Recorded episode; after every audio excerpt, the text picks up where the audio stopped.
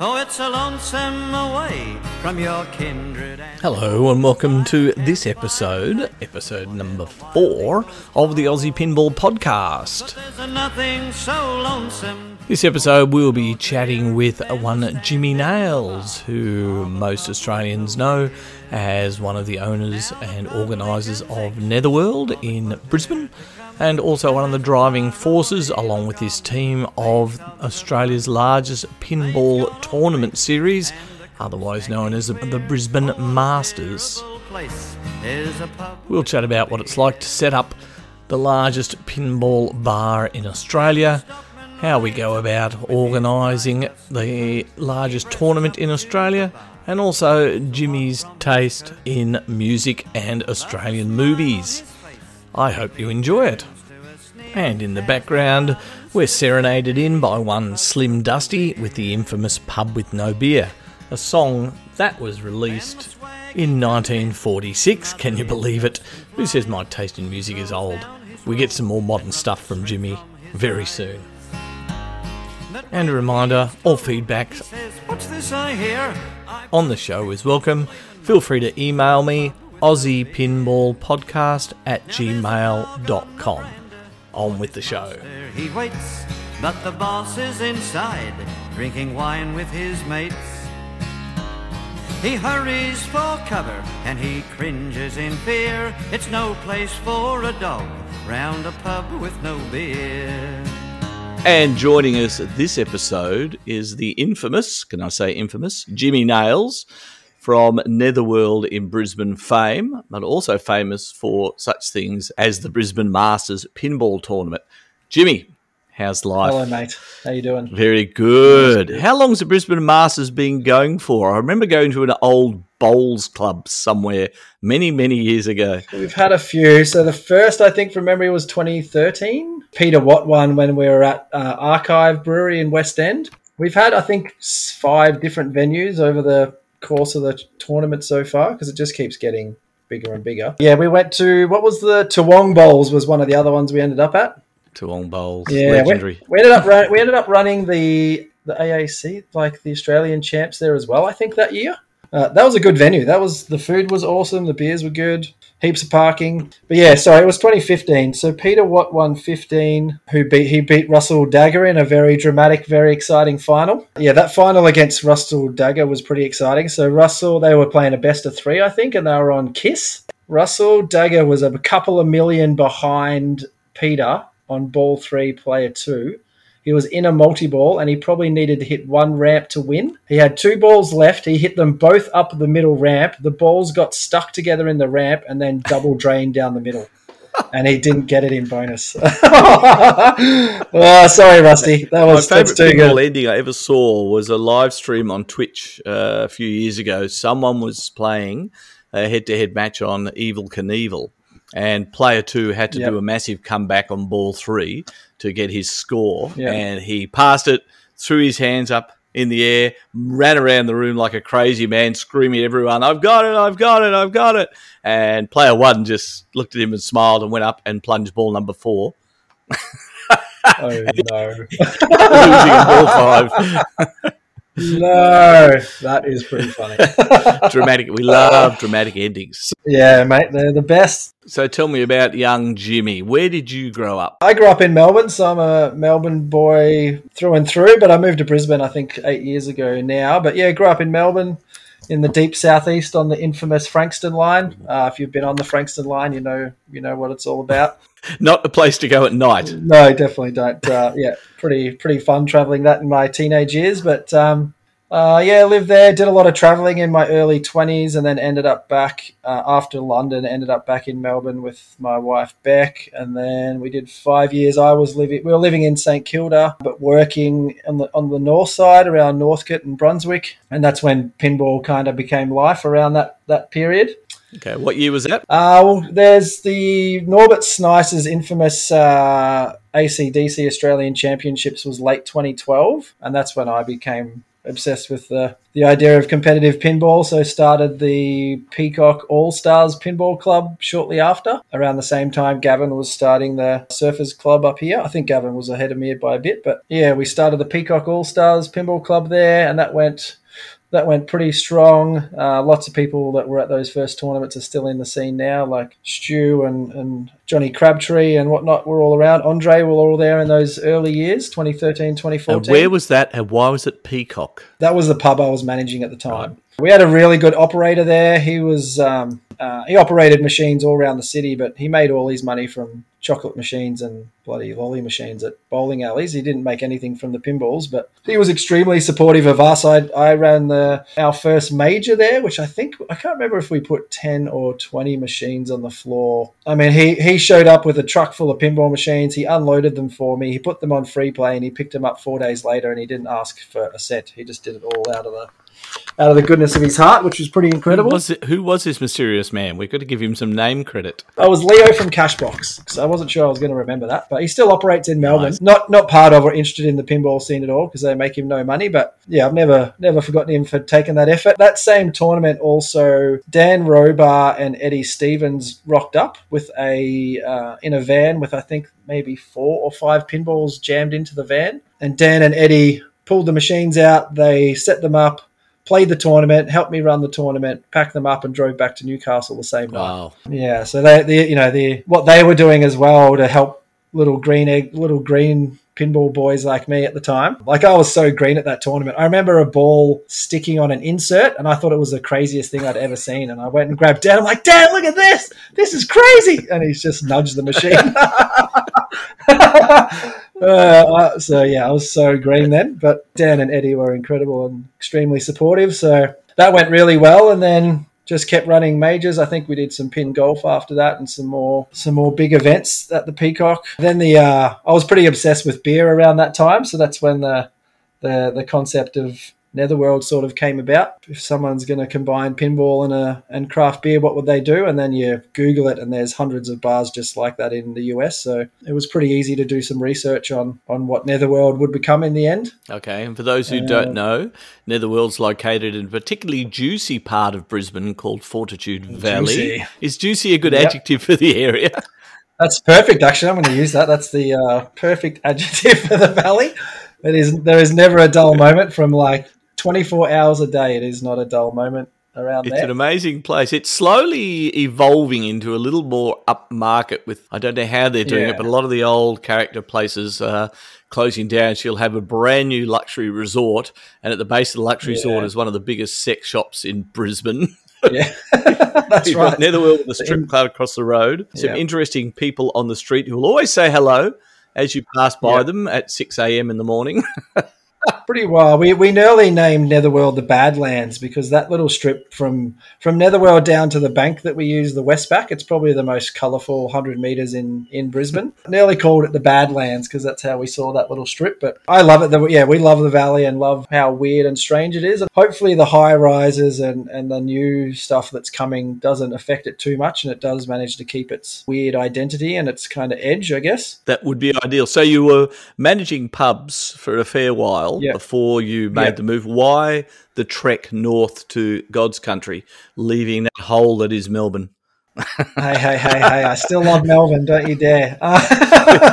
we have the ongoing rivalry between Melbourne and Sydney. So far, we've got one vote for Melbourne from Jesse, one vote for yeah. Sydney from yeah. Michael, and you're back in the Melbourne camp. Jeez. Well, I don't know if I if, am I allowed oh, to vote for Brisbane. Well, we haven't had a vote for Brisbane yet, so. Jeez, I don't know. I'll have to think about that as we go so on. But, um, Beck and I wanted to start trying to have kids, so and both both were keen to try and find new work adventures. We the, we were looking at venues around Melbourne for a for an arcade bar, but then the idea to move came up. And I'd lived in Brisbane previously in the early 2000s, so I was pretty familiar with it and excited to come up. Her Beck's parents are extremely active in our lives and both retired, so they got plenty of time to um, help with Fox over the last five years. So and yeah, Brisbane. I, I worked as a. I first worked managing a brewery in Teneriffe, and then I was a beer rep for a couple of years, which gave me uh, an incredible insight into Brisbane because I my job was to drive around and go into bars and talk to bar owners. So for someone looking to open a bar in Brisbane, it, it couldn't have been a better job to pick up. So I got to know all the bar owners and get a good a good understanding of what was working and what wasn't working. But across that period, Brisbane just exploded with bars, with small bars. It, it was it was insane the amount of bars that opened over that two year period. Like there was there was weekends where three or four bars were opening every weekend. So it was very fun to be a part of as Brisbane kind of started to get its own little trendy identity and small bars became a thing, which I think te- legally and due to liquor licensing weren't very weren't really possible prior to that. But luckily, there was a politician that went to Melbourne and saw the how much fun the kind of laneway small bar culture was, and tried to bring it into Brisbane, which I think's worked pretty well in well, some people areas. overseas may or may not remember the little incidents with politicians who travel. Which Prime Minister of Australia lost his pants overseas at a bar? Do you remember that?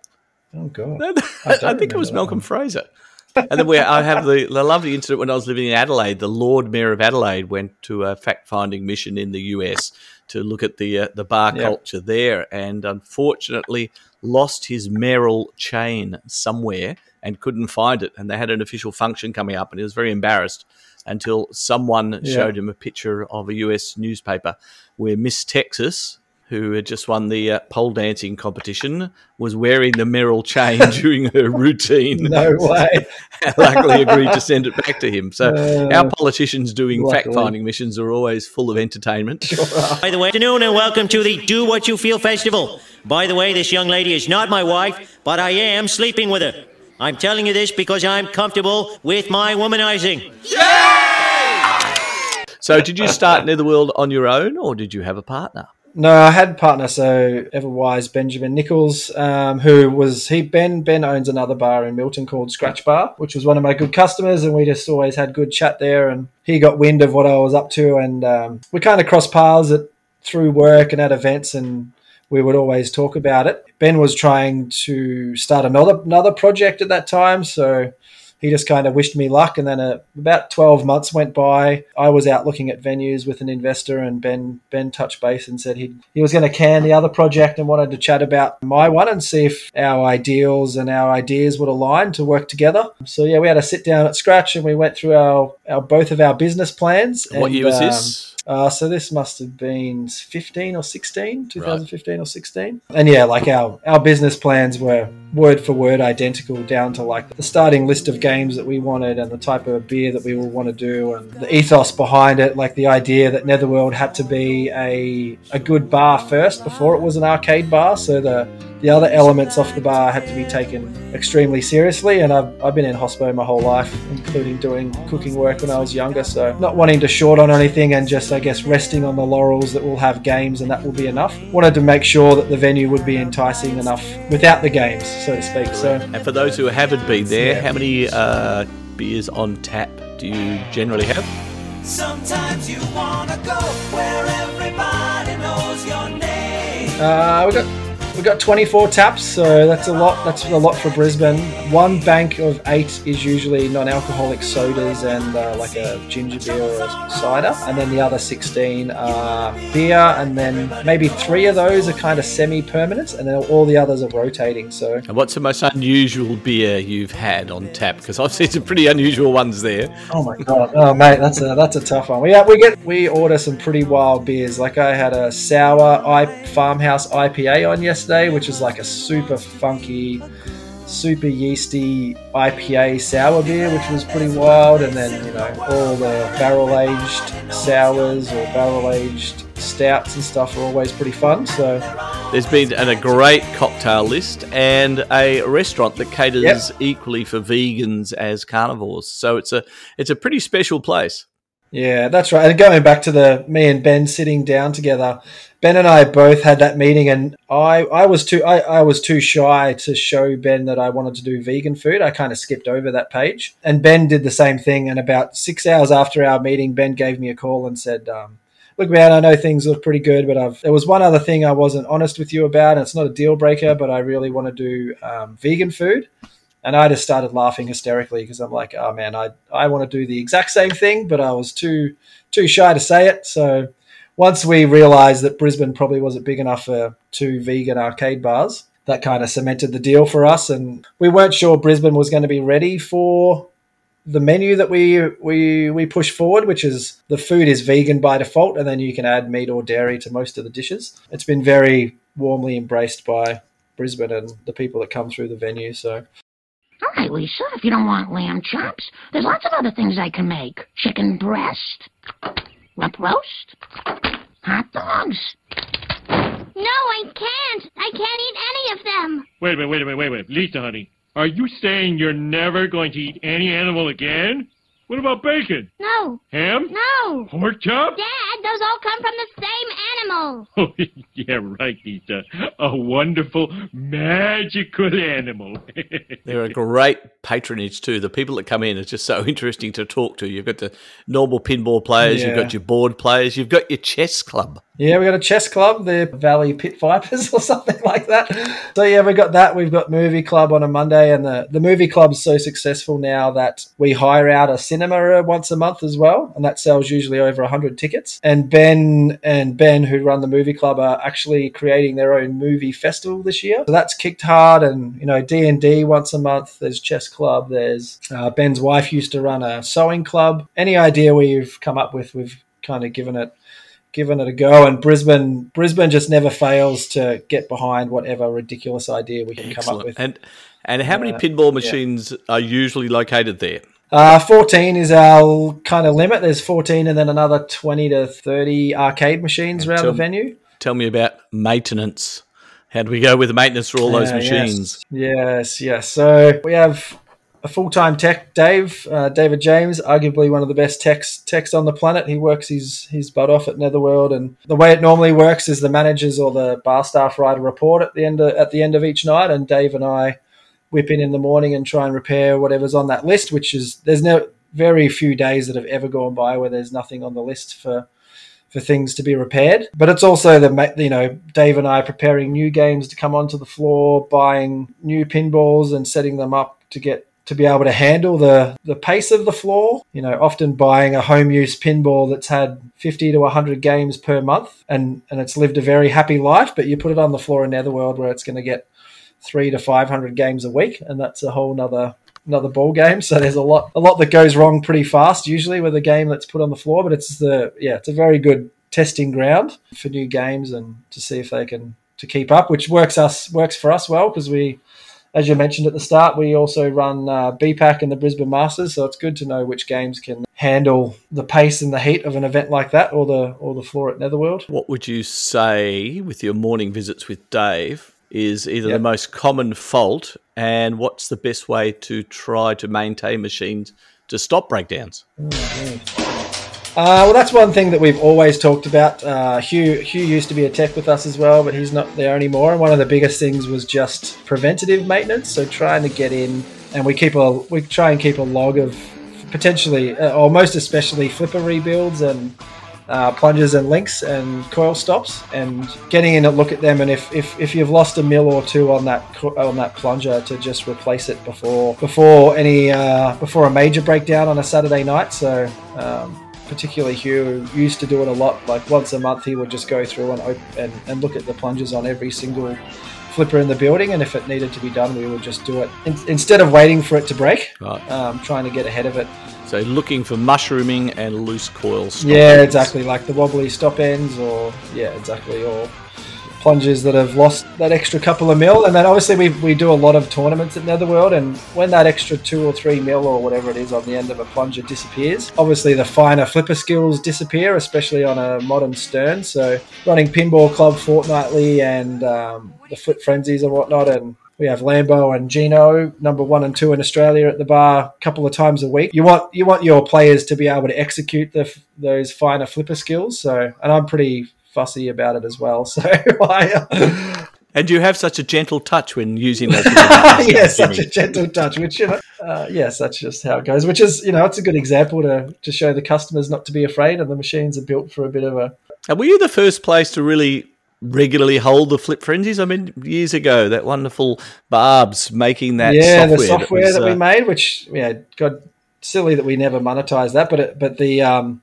the match play version works just as well, and I've I've moved away from that. But yeah, we so this weekend was our fiftieth Saturday morning flip frenzy, so that's that's a lot. That's ten a year that we've been running. So I'm pretty sure we ran them from the kick the get go of Netherworld, either probably from the first February or or March of Netherworld kicking off early 2017, and then like I was amazed to find that we ran Death by Pinball in our very first year. I'm surprised we were that um, that prepared in a bar that was only 12 weeks old to run a 24 hour pinball tournament, but we did it. That ran recently, and you dropped by, Doctor, to say hello for a bit. couldn't do the 24 hours at my age, but did drop by. yeah. I reckon you could do it, mate. No, I know I cannot. but we went to the last, took my Emily along to the last Flip Frenzy, and she managed to kick my butt again and come, Come fourth, fourth, overall. yes. So she was happy with that. And we always get about 30 there as a number. What's Yeah, I used to. number? So I used to do. I used to sell forty tickets, and we we did no finals.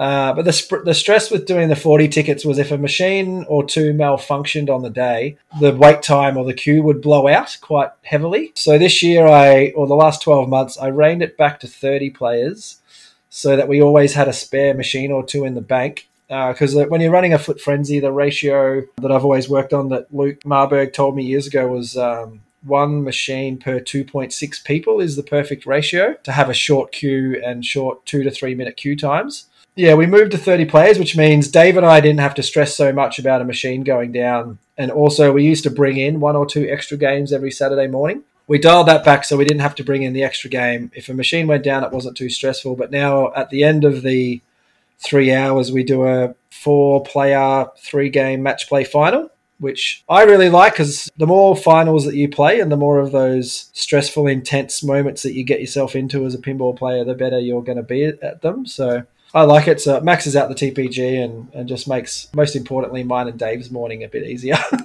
Yeah. No, it's, it's always a good Saturday morning. Yeah. Tell me more about Brisbane Masters. It managed over the years to Yep. elevate itself to Stern Pro Circuit status. that sure right? did last year. Oh, hang on, no, 2019 we hit Stern Pro Circuit status. So, yeah, we went from. I mean, 2015 was probably 60 players. 2017 was 80 players, and then it just it's just gone on and on and on uh, uh, like that, going up by probably 20 or 30% in numbers every year. And then the big thing that happened so Brisbane Masters was kind of a standalone event for the first four years from 15 through to 18 but then because the events got bigger every year it's it's been up to me to go out and find a venue for the event year after year which is one of the hardest and most stressful things is finding the venue and negotiating it. And in the process of that, we got offered to host the Brisbane Masters at the Ekka, which is the Brisbane Royal Show. So the equivalent of that in Melbourne is the show. What would you say the equivalent is in the US, John? There's a state fair.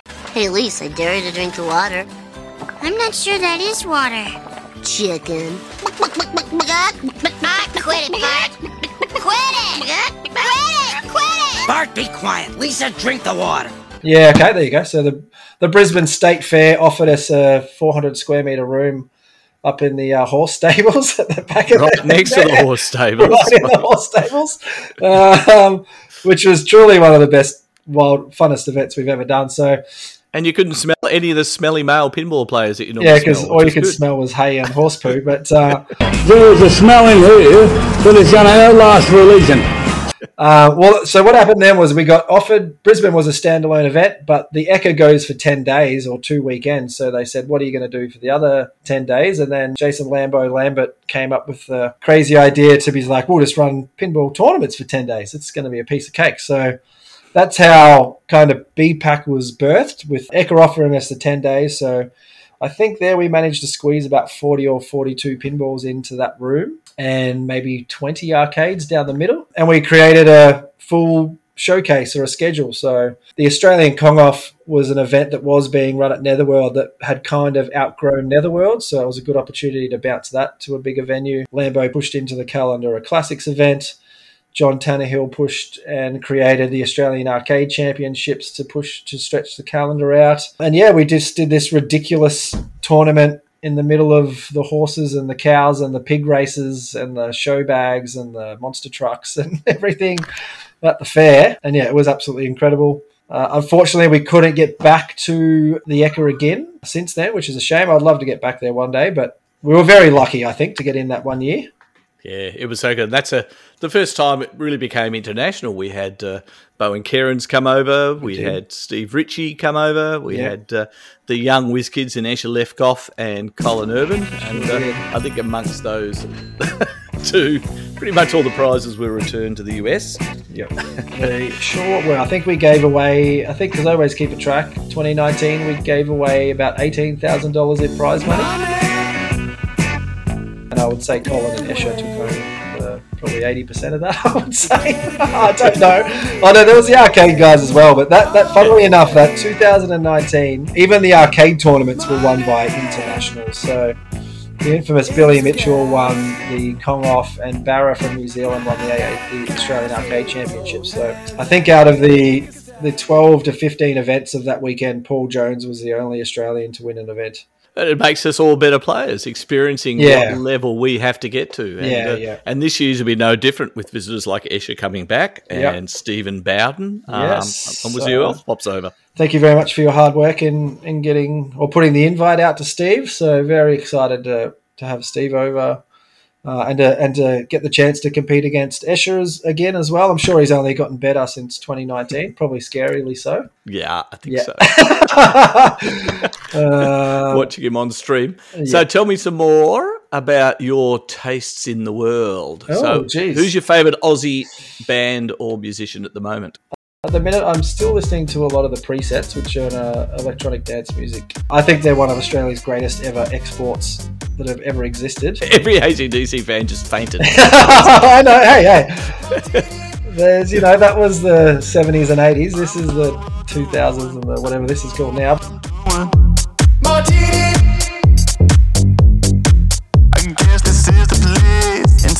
Also, I don't, if you've seen my Facebook profile or my Messenger logo, it's a giant fish guy sitting in a chair. It's been the same picture for like five or six years, and that's an Australian band called the Peep Temple, which um, they only put out two albums, but they're two of the best albums uh, you'll ever listen to. Very kind of Aussie. Uh, they kind of lean on, and, and thinking back to Jesse J's podcast about that kind of Australians' affinity with with criminals, and you look at movies like Chopper and Romper Stomper, our convict heritage and our love affair with criminals. The Peep Temple sing a lot of songs from the perspective of kind of street hoods and Aussie crims, so it's um, yeah, very fun music.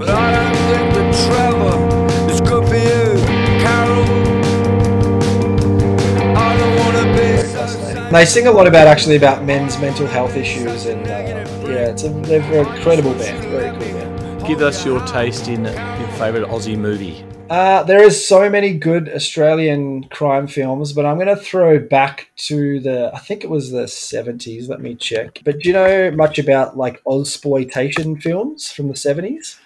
Yes, Quentin Tarantino did a great special on that called Not Quite Hollywood, Mm. where he traces the history Yeah. of Aussie exploitation movies, Yeah. everything from Patrick and onwards, and how much inspiration he took from them. So the world has really stood up for them. I got, I got, yeah, I got back, I got into them a few years ago and, and went through a few of them, and they're they're they're pretty wild films, but particularly Wake in Fright, which is like the premise of that film is insane. It's a guy that goes to a town and he gets in a bar shout, and it's a horror film.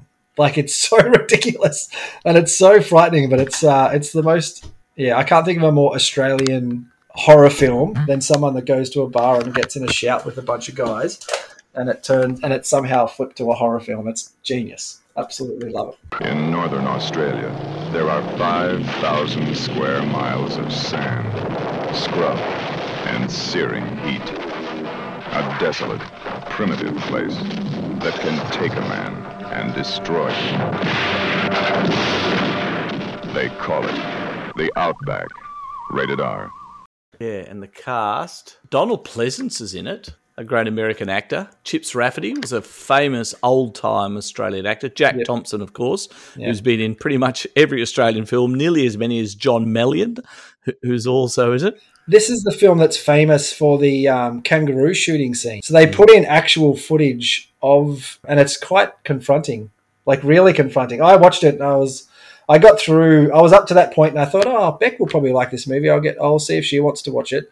And then we got to the roof shooting, and I'm like, oh, she will definitely not like this film. This is, uh, If I look at the history, Wake in Fright is only is one of only two films ever to screen twice in the history of the Cannes Film Festival. is that right? There you go. And Martin Scorsese was quoted as saying, Wake in Fright is a deeply, and I mean deeply, unsettling and disturbing movie. It really is. Like honestly, it, it, it got me real bad. And just like the the premise is so simple, and the the police, he's so intimidating, and he makes the scenes that he's in so tense. And I've I've met people like that in bars around Australia, so I, uh, yeah, I Just could, turn uh, and walk away. yeah. Smile and wave, boys. Yes. I'm going to have to revisit that one. Yeah. Um, and what's your favourite Aussie holiday spot to get away to? I probably at the minute would be Hobart. Go down to Hobart and go to Mona and go to the market, drink some Mona is amazing. So, for the Yeah. international audience, Mona stands for Museum of Modern and New Art. New art, yeah. It's built into a limestone monolith. just off the off the shore that a multi-billionaire who made his money in gambling built himself, uh, just carved into this rock, and it's no windows. You get totally lost in there, Yeah. and there's the commercial wonderment of seeing an entire wall of plastic cars and vaginas Yeah. all the way through a machine that makes poo, Poo- and you can smell that yeah. room from a mile away. Yeah. To a to an overinflated Porsche, but they have uh, But that's- some of the most amazing art Yeah. when you go in there. that whole experience, like Hobart itself is a gorgeous city, but the experience of getting the ferry and going past, I think there's all like an old aluminium factory or there's this huge industrial precinct that you kind of go past in the ferry. And then you're just kind of at this island or this rock and you kind of go into a, I don't know, essentially a hole in the side of the thing. And then you're into this unbelievable museum. Absolutely incredible experience. Yeah, it's Um, part of Australia everyone should see, and Oh. then do the Port Arthur Penal Colony tour. Which Yeah, I haven't done that, actually. Yeah. it's great. The night tour of that, uh, Yeah, right. where they talk about the ghosts of the prisoners, Mm. is is horrifying. Do that just after you watch Wake in Fright again. But also, I want to give a shout out to Melbourne too. I think Melbourne's one of the best cities in the world. I, I can't. I'm going back down in a in a few weeks, and I can't wait to get back down there. Okay, so Uh, we've covered the nightlife, the food, the footy. Yeah, what yeah. else is good in Melbourne? Ah, coffee. The city itself is beautiful. I just love walking around the city. Go to the old pubs and uh, the amazing cocktail bars, incredible food. When I first moved to Brisbane, you're like, oh, I love Melbourne. Like it's so cool having all of the seasons. And then you live in Brisbane and, and you wake up to sunshine 340 days of the year, and you're like, wow, this is pretty great. Melbourne's notorious for the weather. Yeah. And uh, tell me, what pinball game do you know of that you're dying to play but you haven't had a chance yet? The one I'm obsessed with, and I can't manage to get my hands on one, is a um, Strange Worlds EM pinball. So, not many pinball machines. I love EMs and I love getting them for the bar. Not many have a kind of sci-fi or fantasy or monster kind of theme that would suit Netherworld. Like I love, we do buy, we do get any sort of pinball, but or arcade, but I, we love having games that are on theme with the bar, which is anything that's kind of monstery or pop culture or uh, especially horror themed. So yeah.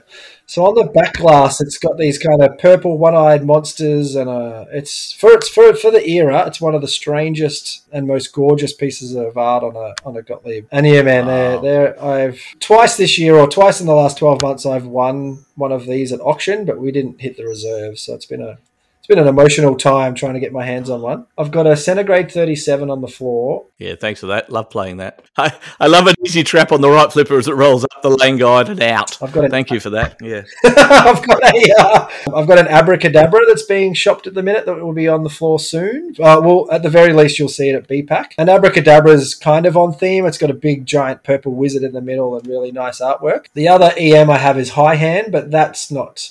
That is card themed. The reason I bought the high hand is because when I first moved to Brisbane, it was the very first pinball machine that I played. And when it went up for sale, I grabbed that particular one. But yeah, strange worlds. Anyone listening to this down the line wants to palm me off one of these bad boys, I would be. It's the, the game of the, the game du jour in my games room at the moment. I just picked up a stars, and uh, my wife Oh, just beats me so every time, Oh, and lets me know and talks about it, and then even invites people Yeah. in now to play pinball so they can watch her play stars and beat me. It is so Oh, it's such a good game. Yeah. I love it. that that era of you know Meteor and Trident stars. Oh man, it's such an incredible little pocket of machines. Yeah. Good days, good Yeah. days. Yeah. All right. Anything else you want to talk about as far as things coming up? Um, no, just be obviously if if you if you don't know what BPAC is or you haven't got your tickets yet, please do. So 2019 we got to 157 players, I think. So I'm I'm very hopeful we can get to 200 players for Brisbane Masters this year, which I think we're on track for it. Can you give people the links? What do they need to look up? So the the website is just bnepac.org, or if you just Google BPAC or Brisbane Masters, it'll come up. Of there's a thread on Pinside and a thread on AA. Ticket sales are really strong this year. There's over hundred people for pretty much every event. Esh is coming. Jess and Rob are coming from Florida, which is really exciting. They're here for the duration. So Give Double Danger a plug. They'll be bringing over yeah, merch. Double Danger and Soft Plunge. They're actually, I think they've got a link on their store now where you can order stuff and just pick it up at BPAC, Nice. uh, which is cool. They're also sponsoring, so we have a lot of sponsors for BPAC too. So they, without the sponsors, the event the event would run on a on a on an oil rag, but because we have the sponsors like Hutchinson Builders and AMD and Netherworld, Coastal Oral um, and facial surgery. Cosine facial surgery in, bro. So, well, it's really like it, the list is really long. Like I, I can't even list them all. There's so many. Thank you to each and every one of them. That all kind of just bo- boosts the prize money and just helps us get things along and and make sure we're trying to we're brewing our own beer again. So we've got a beer can design. So we have our own beer. This year we're going to have our own proper full kitchen and uh, pizza oven out the back, so you won't have to go inside to order food. We've got our own beer garden. But I don't want to go home. I'm not done talking to me. Just get out this door, Rummy, and you're the city's problem. If you make it through the night, you're welcome back. our own smoking area. We're going to have some extra, try and jazz the place up a little bit more this year with some some stuff hanging from the roof and um, have a real good time. So can't wait to get in there and start bumping in. Honestly, Dave and I will probably start bumping in like in the next couple of weeks, to be Wow. honest. Um, because it takes, you know, 100 games, 60 pinballs, and 40 mm. arcades. So it's a lot. But the venue there is so incredible. Brewdog, Brewdog Australia. So they're, they'll make some room for us. And Dave and I can just start piling games into a corner pretty soon. Great. I'm looking Yeah. forward to it. I've taken a 10 days off work. We're going to be there every day. Yes, so. I'm really Awesome. looking forward to it. All right, Jimmy, thank you very much for spending this Very time good, Doctor. Pleasure, for a mate. chat, and I'll catch up with you very soon up in Netherworld again. Thank you, mate. Good luck with the podcast, mate. I've listened to the first, uh, the one with Jesse, and they sound great. Thanks. Sound- sounding awesome. Thanks for that. Good See stuff, ya. man. All right, see ya. And that's it for this week's episode of the Aussie Pinball Podcast. I want to say thanks to Jimmy again for joining me and hearing all about Netherworld and the Brisbane Masters. I'll leave you with a little bit of the presets singing The Girl in the Sea. So get your favourite drugs on board and look up the film clip for this song. It's rather fantastic.